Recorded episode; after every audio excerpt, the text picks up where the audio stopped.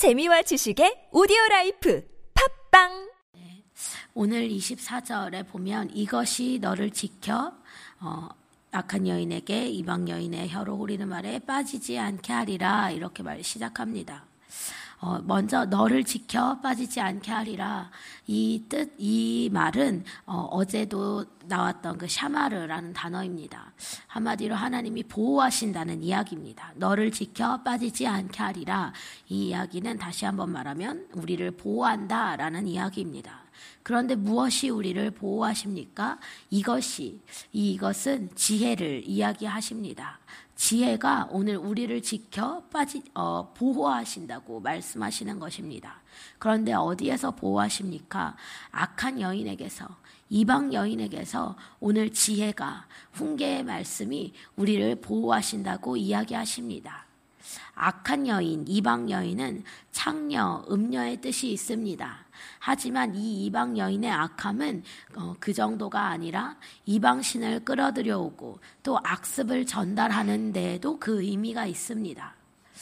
이들이 우리의 삶을 죄의, 죄의 길로 인도하는 방법이 있습니다. 우리의 삶, 삶 가운데 어, 음란함과 이방신과 또 악습을 어, 가지고 오는데 오늘 그 길로 우리를 행하게 하는 데에 이들이 바, 어, 어, 우리를 인도하는 방법이 있는데 그것이 바로 24절에 나온 혀로 호리는 말입니다. 바로 혀로 호린, 호린다고 이야기하는 것입니다.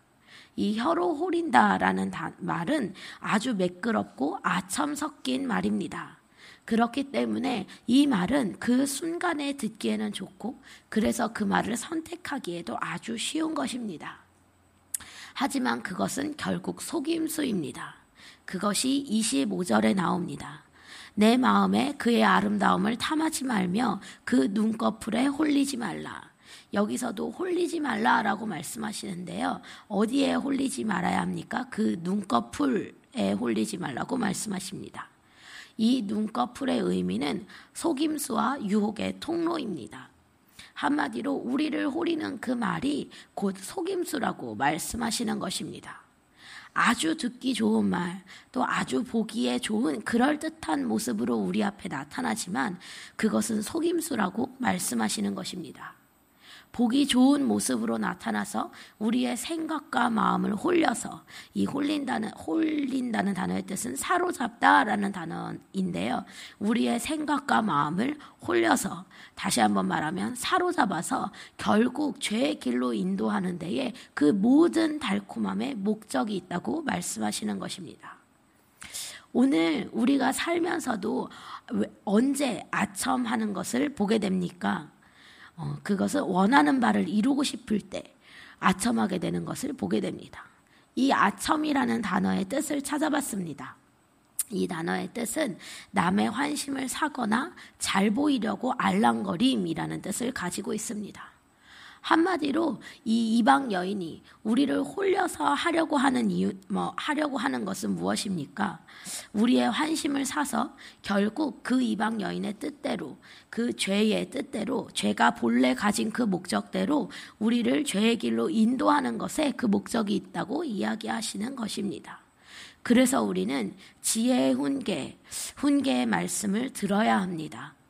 훈계의 소리는 그 순간은 듣기 어렵습니다. 하지만 끝내 우리를 생명의 길로 인도하십니다. 순간의 감정과 생각에 사로잡혀서 어, 우리가 훈계의 말씀을 들을 것인지 아니면 달콤한 아첨으로 우리에게 눈속이 많은 이방 여인의 말을 들을 것인지 우리는 매 순간 하나님 앞에서 결단해야 합니다.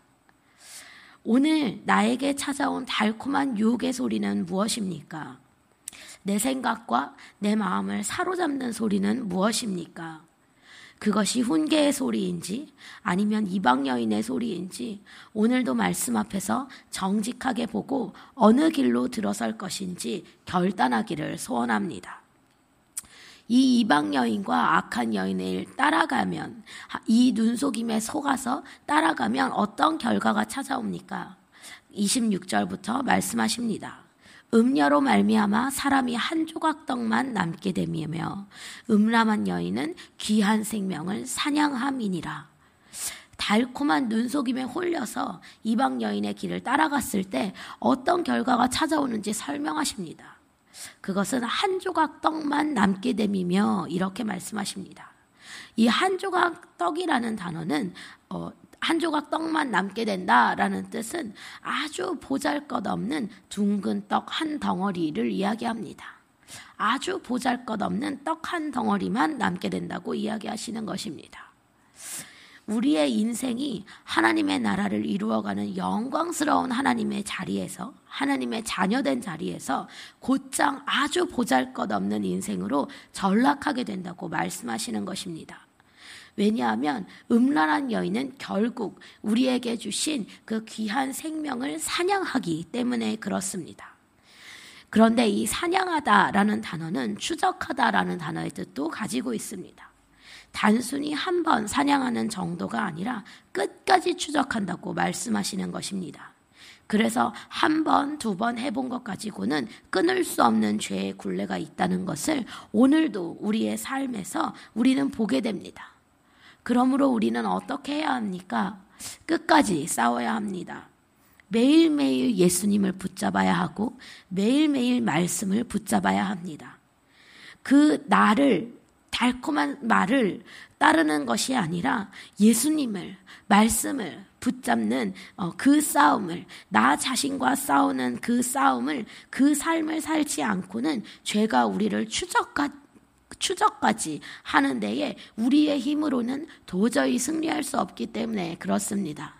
그래서 날마다 말씀을 우리의 마음에 새기고 날마다 말씀이 우리의 빛이 되셔서 우리의 길을 인도하시도록 매 순간 말씀을 붙잡고 사는 삶을 살지 않으면 안 됩니다.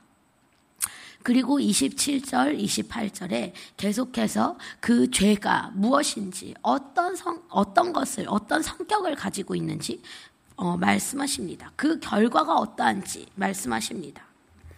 보니 사람이 불을 품에 품고서야 어찌 그의 옷이 타지 아니하겠으며 이것은 질문문 형식의 말입니다. 원래는 사람이 불을 품에 품고 있는데 그 옷이 타지 않을 수 있겠느냐라고 물어보시는 것입니다.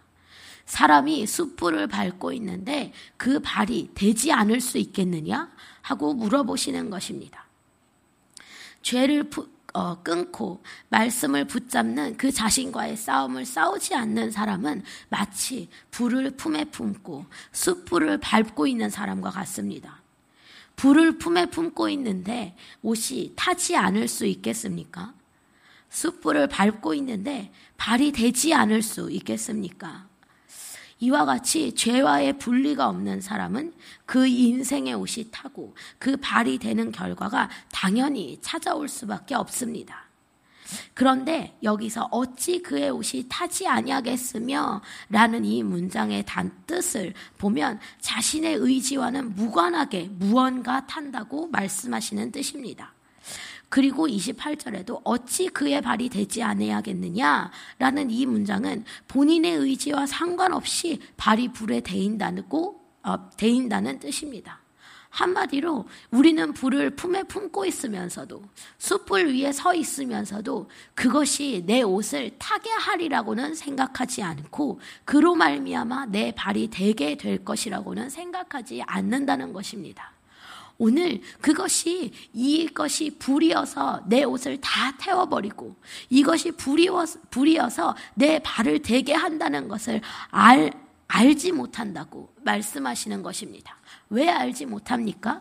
그 불이 당장 처음에 내 품에 들어올 때는 아주 달콤한 눈속임으로 달콤한 말로 듣기 좋은 말로 아첨하는 말로 아주 편안한 것으로 나에게 찾아오기 때문이라고 말, 오늘 말씀하고 계시는 것입니다.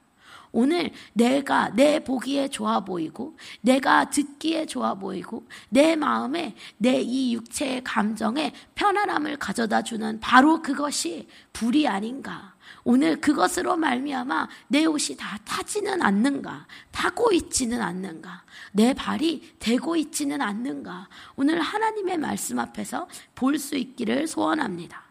그래서 하나님은 어찌 그의 옷이 타지 아니하겠으며 어찌 그의 발이 되지 않겠느냐 말씀하십니다.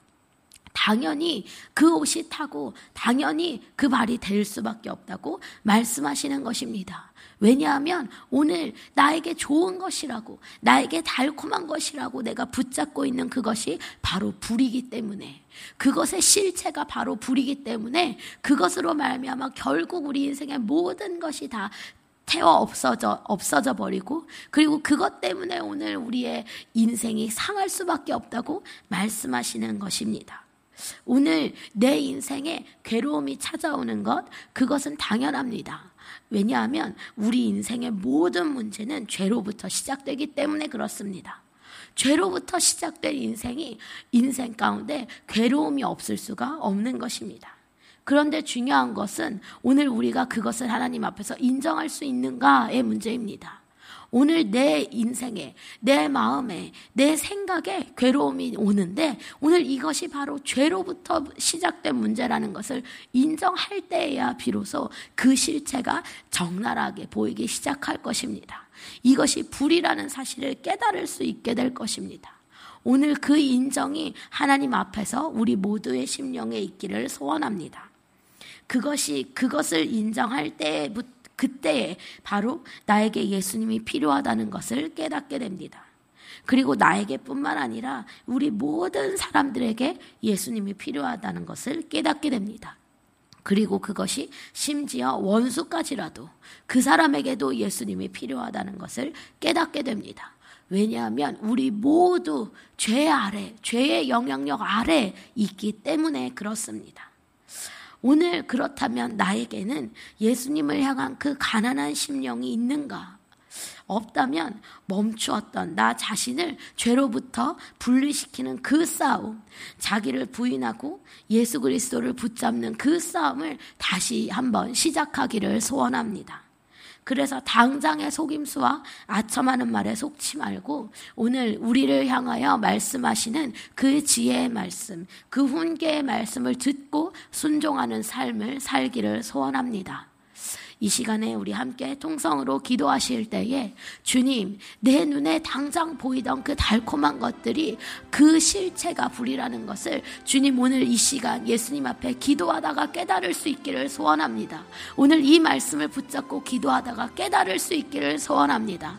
하나님 더 이상 달콤한 눈속임에 아첨하는 말에 속아 넘어가는 것이 아니라 오늘 우리를 향하여 이것이 불이다라고 말씀하시는 그 훈계의 말씀, 그 책망 사랑의 말씀 앞에 반응하기를 소원합니다. 주님 우리에게 정직한 영을 부어주시고 주님 앞에 이 시간 엎드리오니 하나님 그동안 우리 우리가 품에 품고 있었던 그 모든 불들을 주님 우리가 위에 서 있었던 그 불들을 주님 보게 하시고 더 이상 그것을 그 영향력 아래 사는 삶이 아니라 이제는 말씀의 영향력 아래 말씀의 다스리심 아래 사는 삶이 되도록 주님 붙잡아 주시옵소서 도와주시옵소서 가리워진 눈을 눈을 띄워주시고 막힌 길을 뚫어주시며 하나님 강팍하여 답답, 닫혀있는 답답한 심령을 깨뜨려 주시옵소서 이것이 오늘 우리의 기도가 되기를 소원합니다.